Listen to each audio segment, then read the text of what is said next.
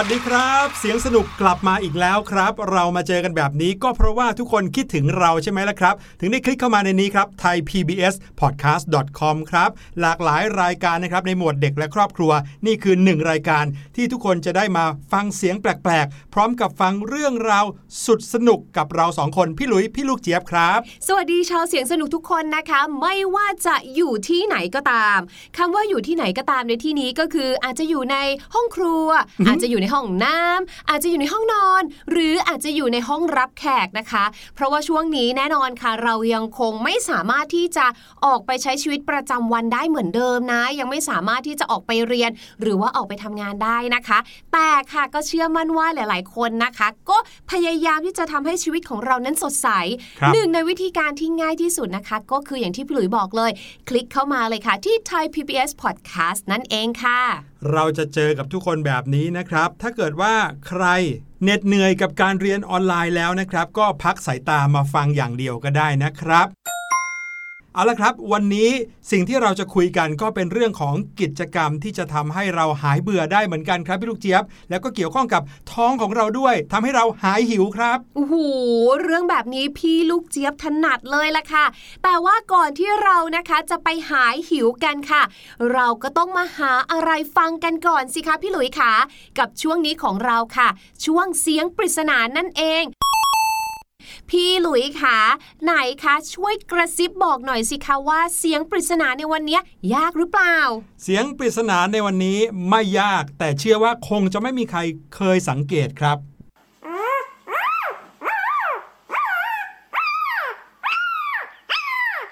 โหยพี่หลุยถามจริง ๆ นั่นคือคำใบ้เหรอคะ ไม่ต้องใบ้ก็ได้ไหมอะฟังดูก็รู้แล้วว่าเป็นเสียงร้อง แต่ตอบไม่ได้เนี่ยสิว่าเสียงร้องของอะไรอะที่พี่หลุยใบ้ไปแบบนั้นเนี่ย เพราะเพราะรู้สึกว่าเสียงเนี้ยคล้าย ๆ กับเสียงเครื่องจักรเหมือนกันนะ หรือว่าเสียงของเครื่องมือที่จะแบบเหมือนกับไขควงหรือบิดอะไรอย่างนี้ ผื่อใครจะคิดไปในทางนั้นนะครับ ความจริงแล้วเป็นเสียงร้องของสัตว์ชนิดหนึ่งที่ตัวเล็กมากๆเลยครับ อืม พี่ลูกเจี๊ยบรู้แล้วคำใบ้นี้มีความหมายมาก ๆเลยค่ะ สัตว์ที่ตัวเล็กก็ต้องมดสิคะ ได้เสียงขนาดนี้เลยเหรอครับ แบบว่าไม่เราดีไงคะพี่หลุยอะลองเดากันดูก็แล้วกันนะครับ ว่านี่คือเสียงของอะไรบอกแล้วว่าเป็นเสียงร้องนะครับ ถ้าใครสังเกตหรือว่าเคยเลี้ยงสัตว์ตั้งแต่ตัวเล็กๆ อาจจะรู้ก็ได้ครับ เรามาทำอะไรสนุกสนุกันดีกว่าครับพี่ลูกเจี๊ยบที่บอกว่าวันนี้มีกิจกรรมที่น้องๆก็ทำได้ แถมยังหาหิวอีกต่างหาก เป็นเรื่องของอะไรครับ เป็นเรื่องของไข่ค่ะ แต่ว่าไข่ในที่นี้เนี่ยนะคะ เมนูของเราเนี่ยไม่ได้มีแค่แบบเดียวนะคะ เพราะว่าเราทั้งสองคนค่ะจะชวนน้องๆ มารู้จักกับเมนูอันแสนง่ายดาย แต่พี่ลูกเจี๊ยบว่าหลายคนเนี่ยนะสามารถที่จะใช้ความคิดสร้างสรรค์ทำออกมาได้เป็นล้านเมนูเลยอะ่ะคืออะไรติดตามกันครับ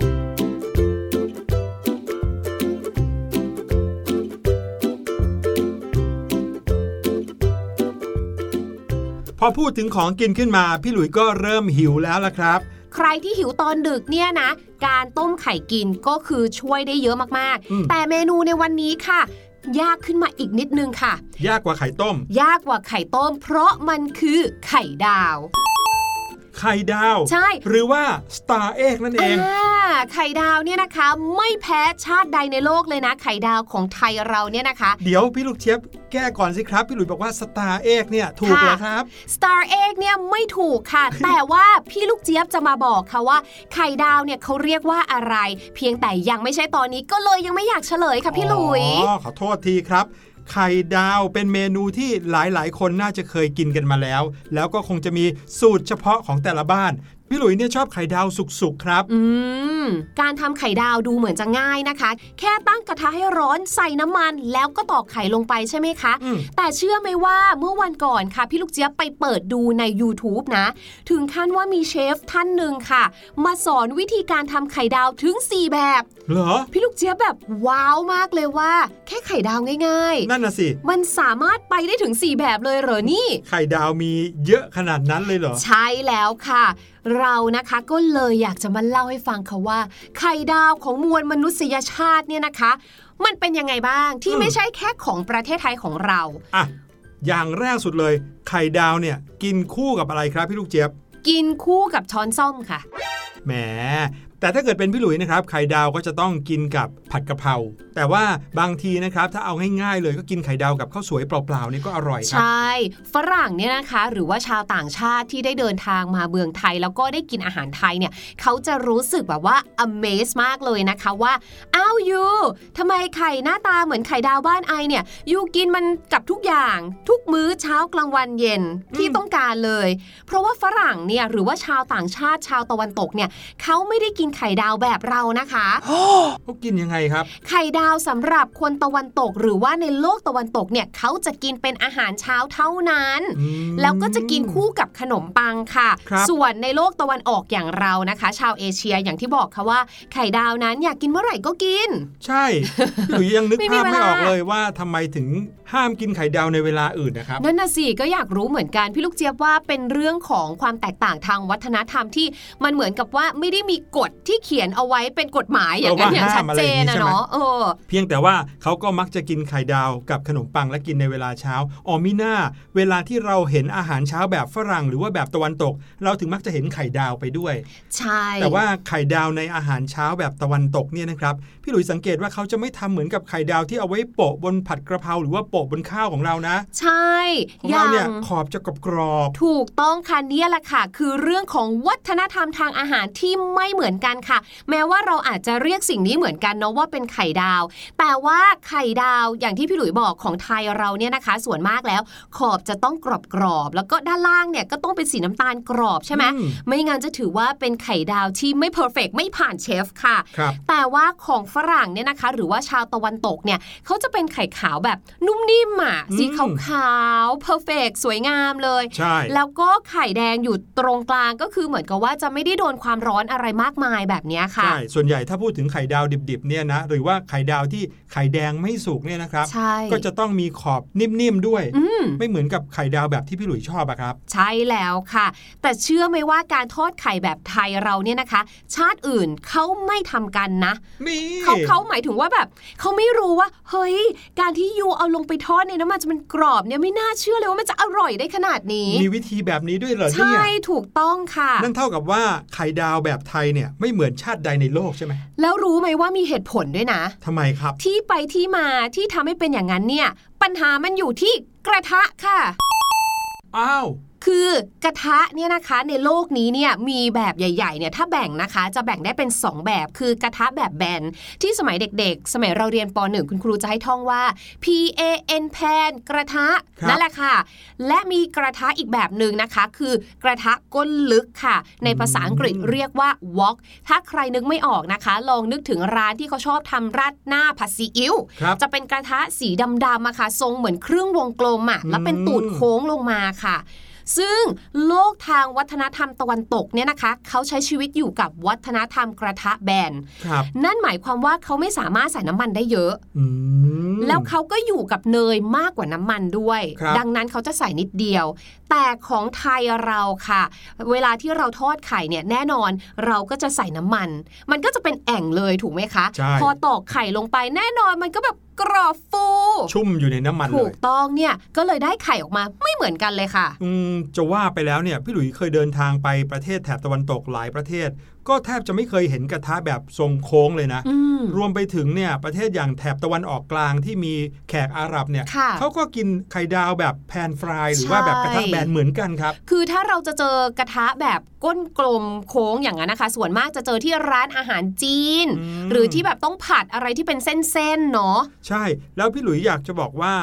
ในร้านอาหารไทยของต่างประเทศนี่นะครับเขามองว่าไข่ดาวแบบไทยที่มีกรอบกรอบๆเกรียมๆเนี่ยดูไม่น่ารับประทานด้วยซ้ำไป อาจจะเป็นเพราะสีมะแบบอืมอุ้ยไม่หรือเปล่าแบครับบนี้นะคะ แต่ว่าค่ะ แม้ว่าในประเทศทางตะวันออกด้วยกันเนี่ยนะคะอะอย่างประเทศจีน เราก็จะไม่เจอไข่ดาวหน้าตาแบบไทยเรานะคะ เพราะว่าคนจีนเนี่ยแม้ว่าจะทอดไข่ดาวเนี่ยนะคะ แต่เวลาที่เขากินจริงๆอะเขามักจะเอาไปผัดกับข้าวเหมือนทำข้าวผัดครับมากกว่าที่จะกินไข่ดาวโดดๆแบบเราอะอ้าวแล้วทีนี้ไข่ดาวแบบไทยเนี่ย เริ่มมาจากไหนครับ คนไทยเราเริ่มเป็นชาติแรกเลยอะไรอย่างนี้ใช่ไหมอันนั้นเนี่ยพี่ลูกเจี๊ยบว่าก็ต้องกลับไปย้อนถามว่ากระทะแบบจีนอะที่มันเป็นเครื่องวงกลมเนี่ยเข้ามาในไทยเมื่อไหร่ เพราะว่ากระทะแบบนี้เนี่ยแหละค่ะ ที่ทำให้เราเนี่ยสามารถทอดไข่ดาวแบบนั้นได้มีหลักฐานทางโบราณคดีค่ะ เขาบอกว่าคนไทยเราเนี่ยนะคะ รับกระทะมาจากจีนตั้งแต่เมื่อนู่น 500 ปีที่แล้วเป็นอย่างต่ำค่ะโอ้ยเดี๋ยวนะ 500 ปีที่แล้วก็ประมาณปีพุทธศักราช 2000 นิดๆเอง ใช่ เท่ากับยุคสมัยของกรุงศรีอยุธยาเหรอครับ ใช่ คือสมัยนั้นก็มีกระทะใช้กันแล้วนะคะ แต่ไม่ได้หมายความว่าคนไทยสมัยก่อนในยุคอยุธยาเนี่ยเขาจะกินไข่ดาวกันแล้วนะคะนั่นน่ะสิเพราะว่าอย่างที่บอกว่าไข่ดาวเนี่ยก็ไม่ใช่เมนูอาหารไทยดั้งเดิมอะเดี๋ยวนึกออกมาเมื่อก่อนนี้ประเทศไทยเราไม่มีไข่เหรอ มีแต่ว่าส่วนมากเราก็เอาไปต้มกันไหมอะนั่นน่ะสิเราหรือว่าเอาไปปิ้ง เออใช่อย่างเงี้ยใช่ไข่ปิ้ง แต่เราไม่เคยคิดว่าจะต้องตอก แล้วก็เอามาลงน้ำมันหรือว่าทำออมเล็ตอะไรอย่างเงี้ยมยังไม่มีค่ะ เรียกได้ว่าคือตอนสมัยยุคนั้นน่ะยังไม่มีการใช้น้ำมันน่ะครับเขาผมก็เลยยังไม่รู้จักเรื่องของการเอาของมาทอดค่ะทีนี้ค่ะเมื่อประเทศไทยเนี่ยนะคะ เข้าสู่ยุคของความ modern มากขึ้นค่ะ เริ่มมีเรื่องของข้าวแกง แล้วก็อาหารตามสั่งกับไข่ดาวเนี่ยแหละค่ะ เราถึงเริ่มเห็นเรื่องของไข่ดาวขึ้นมาค่ะอือืมแล้วมันตั้งแต่เมื่อไหร่ครับพี่ลูกเจี๊ยบ เมื่อประมาณ 60 กว่าปีมานี้เองค่ะโอ้โหไม่น่าเชื่อเนอะนับย้อนหลังไปเนี่ยหลังสงครามโลกครั้งที่สองเองนะ นั่นน่ะสิทำให้มีความรู้สึกว่าอยากจะถามคุณย่าคุณยายที่บ้าน เพราะว่าท่านก็อายุก็ประมาณนี้ใช่ไหมคะว่าใช่คุณยายคะสมัยคุณยายเนี่ย มีไข่หดาวไหมรือคะยังอุ้ยน่าสนใจมาก ๆ เลยนะครับใชเนี่ย่แล้วร้านพวกเนี้ยค่ะ ที่เป็นร้านขายอาหารข้าวแกง หรือว่าอาหารตามสั่งอะ่ะ เวลาที่เขาทำไข่ดาวขายเนี่ยเขาก็จะทำทีละเยอะๆดังนั้นเมื่อทำทีละเยอะๆก็เลยต้องใช้น้ำมันเยอะ ครับๆแล้วก็ตอกไข่ลงไปทีเดียวเยอะๆ คือเรียกว่าอ๋อจะได้ทำทีเดียวให้เสร็จนะครับ จะได้ไม่ต้องมารอน้ำมันร้อนกันทุกกระทะใช่ไปเสียเวลาทำแบบนั้น ดังนั้นค่ะ พอทอดไข่เนี่ยนะด้วยน้ำมันแบบท่วมเนี่ย ก็เลยได้ไข่ดาวออกมาหน้าตาเหมือนทุกวันนี้เนี่ยแหละค่ะอืมก็เลยกลายเป็นเรื่องมาตรฐานเลยนะ ที่พอเราไปกินข้าว หรือว่าสั่งอาหารตามสั่งที่ร้านอาหารเนี่ยก็จะคาดหวังให้ไข่ดาวต้องออกมาหน้าตาอย่างนั้นกรอบกรอบบางทีออกมาเป็นไข่ดาวแบบอเมริกันหรือแบบฝรั่งเนี่ยดูไม่น่ากินด้วยซ้ำไป ใช่รู้สึกว่า texture หรือว่าเนื้อเออสัมผัสไม่ไปกับข้าวผัดนี่แสดงว่าเขาก็มีที่มีทางของเขาเหมือนกันนะ ใช่ไม่น่าเชื่อเลย นี่ถ้าเกิดว่าไม่ได้ไปถามคนในยุคก่อนนะคะ ก็จะคิดว่าอ้อไข่ดาวก็น่าจะมีมาตั้งนานแล้วแหละอืมไม่คิดเลยว่า จริง ๆ มันนับแล้วก็ไม่นานนะคะ 60 กว่าปีมานี้เองอะ่ะแล้วน้องๆล่ะครับ ไข่ดาวในแบบที่เป็นของโปรดของน้องๆ ไข่ดาวในอุดมคติของทุกคนหน้าตาเป็นยังไงครับ เป็นไข่ดาวกรอบๆแบบใช้กระทะทรงโค้งทอด หรือว่าเป็นไข่ดาวนิ่มๆ ที่สีสวยๆ ใช้กระทะแบนๆ ครับ อืม แต่ว่าสำหรับฝรั่งเนี่ยนะคะ เมื่อกี้นี้พี่หลุยได้พูดเอาไว้ใช่ไหมว่าไข่ดาวคือ star Star egg egg ใช่ไหมคะ จริง ๆ แล้วมันไม่ใช่นะคะ คือถ้าเกิดว่าเขาไปที่ร้านอาหาร เขาอาจจะสั่งแค่ว่า egg หรือว่า fry egg อืมเพราะว่าเขาจะมีเมนูที่เป็นไข่เจียวอะค่ะครับเรียกว่า omelette ครับ แบบนั้นนะคะ หรือว่าบางที่อาจจะเรียกว่าเป็นฟริตทาท่าอะอันนั้นก็ว่าไป แต่ว่าค่ะ ไข่ดาวของฝรั่งเนี่ยนะคะเขาก็มีหลายแบบเหมือนกันนะคะ แม้ว่าจะเป็นแค่แบบเนื้อเนียนๆขาวๆดูพูดดีอย่างเงี้ยค่ะ แต่คนฝรั่งเองเนี่ยเขาก็ชอบไข่ดาวหลายแบบเหมือนกัน ครับผมและที่สำคัญคือแต่ละแบบเนี่ยมีชื่อเรียกซะด้วย ถ้าเกิดว่าเราไปแล้วเราบอกนะครับว่าเอาแบบนี้คนที่ทำหรือเชฟที่ทำอาหารเนี่ย จะรู้ทันทีเลยว่าจะทำไข่ดาวแบบไหนมาให้เราครับ ซึ่งแต่ละแบบเนี่ยนะคะเขาก็แบ่งตามระดับของความสุขนั่นเองค่ะ ความสุข happiness เนี่ยเหรอ happiness ของคนกิน ไม่ใช่ไข่ดาวก็แบ่งความสุขได้หลายระดับนะครับ แต่ละระดับก็จะมีชื่อเรียกเป็นของตัวเอง อย่างเช่น แบบแรกเลยที่เอาไข่ลงไปในกระทะแบนๆ เสร็จแล้วก็ทิ้งไว้สักพักหนึ่งก็ตักขึ้นมาเลยนะครับ โดยไม่ได้พลิกไข่ รวมไปถึงไข่แดงเนี่ยก็ยังไม่สุกด้วยนะครับ เราเรียกไข่ดาวแบบนี้ว่า sunny side up ครับ ก็คือไข่ที่ทอดแบบไม่กลับด้าน แถมไข่ดาวก็ยังมีความดิบๆของไข่แดงอยู่ด้วยครับอืมเหมือนกับว่าฝรั่งเขาเปรียบเทียบเนาะว่านี่คือพระอาทิตย์อืมแล้วก็ด้านที่สดใสเป็นซันนี่อะค่ะ โชว์ขึ้นโชมาว์ขึ้นมาข้างบน sunny side up นะคะอีกแบบหนึ่งนะครับ ไข่ดาวฝรั่งอีกแบบหนึ่งที่มีความสุกขึ้นมาอีกสักนิดหนึ่งเขาเรียกว่า over easy ครับ over easy ก็คือการทอดแบบกลับด้าน แต่ว่าไข่แดงยังไม่สุก คือเรียกว่าหลังจากที่ตอกไข่ลงไปในกระทะแบนๆแล้ว พอเริ่มมีเนื้อไข่ขาวเป็นสีขาวปุ๊บ ก็จะพลิกทีหนึ่งแล้วก็เอาขึ้นเลยนะครับไข่แดงจึงยังไม่สุกเท่าไหร่ยังมีน้ำน้ำอยู่ แต่ไข่ขาวก็ยังนิ่ม แล้วก็สีสันน่ากินเหมือนเดิมครับ เรียกว่า over easy นะครับ ส่วนแบบที่3นะครับจะสุกขึ้นมาอีกนิดนึงครับ เรียกว่า over medium หรือว่า over well นะครับ ก็คือ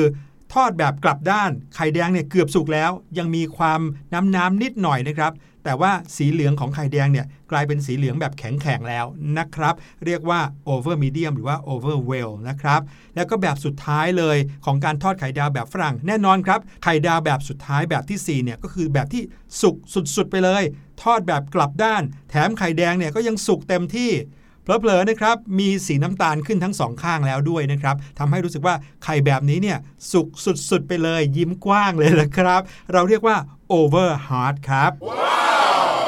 ก็คือ 2 แบบแรกเนี่ยนะคะ sunny side up กับ over easy เนี่ยไข่แดงเนี่ยยังคงมีน้ำอยู่นะคะ แต่พอเป็น over medium แล้วเนี่ยนะคะ ไข่แดงเนี่ยจะมีความนุ่มค่ะ แต่ไม่มีน้ำแล้วนะคะ จะมีความเป็นเหมือนเจลลี่หน่อยๆอะค่ะ ครับผมอะถ้าพูดถึง 4 แบบนี้แล้วน้องๆ นึกภาพตามแล้ว น้องๆ ชอบแบบไหนมากที่สุดครับสำหรับพี่หลุยน่ะเหรอครับ ไม่ชอบทั้ง 4 แบบเลย เพราะแบบที่ชอบที่สุดคือไข่ดาวกรอบๆแบบใช้กระทะทรงโค้งของไทยต่างหากครับ แต่ว่ายังไงก็ตามหวังว่าน้องๆ คงจะรู้จักชื่อเรียกภาษาอังกฤษของไข่ดาวทั้ง 4 แบบนี้แล้วเผื่อบางครั้งนะครับไปเห็นเมนูในร้านอาหารไหนที่พูดถึงไข่ดาวด้วยคำศัพท์ 4 แบบนี้ จะได้นึกภาพออกว่าหน้าตาของไข่ดาวที่ได้มาจะเป็นแบบนี้นี่เอง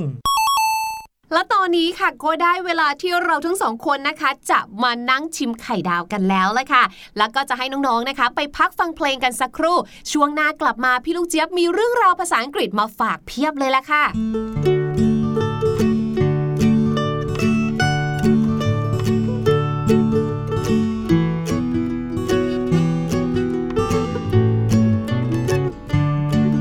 รอหน่อยรอนิดรอหน่อย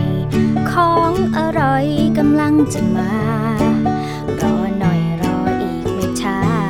ถึงเวลามานั่งล้อมวง รอหน่อยเด็กน้อยรอก่อน อร่อยแน่นอนกำลังจะมา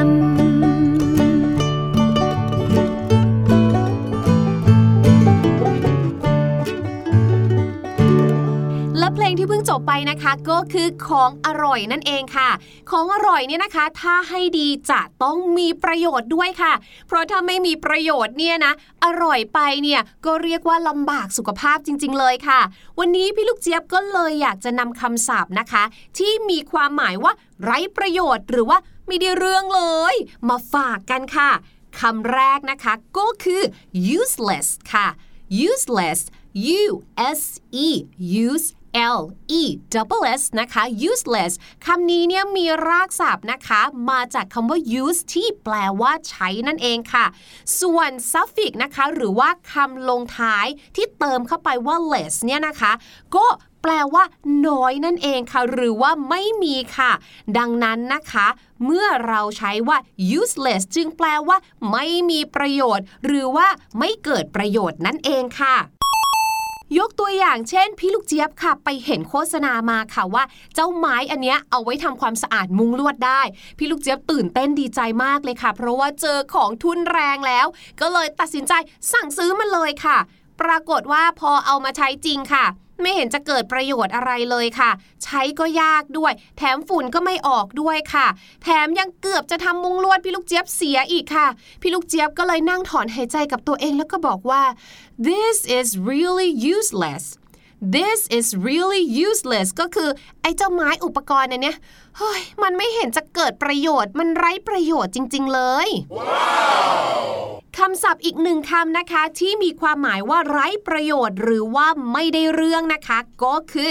waste นั่นเองค่ะคำนี้พี่ลูกเจี๊ยบว่าน่าจะเคยนำมาฝาก ชาวเสียงสนุกของเราอยู่บ่อยๆเลยนะคะ W A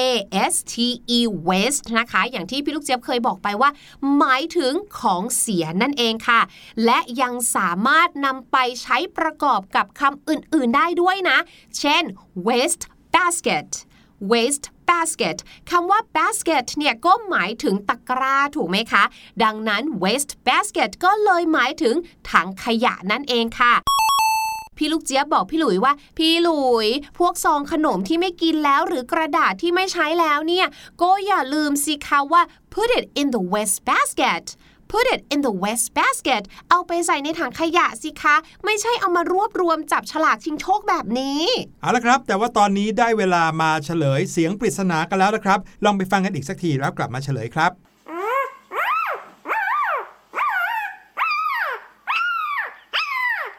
นี่คือเสียงของลูกสุนัขครับ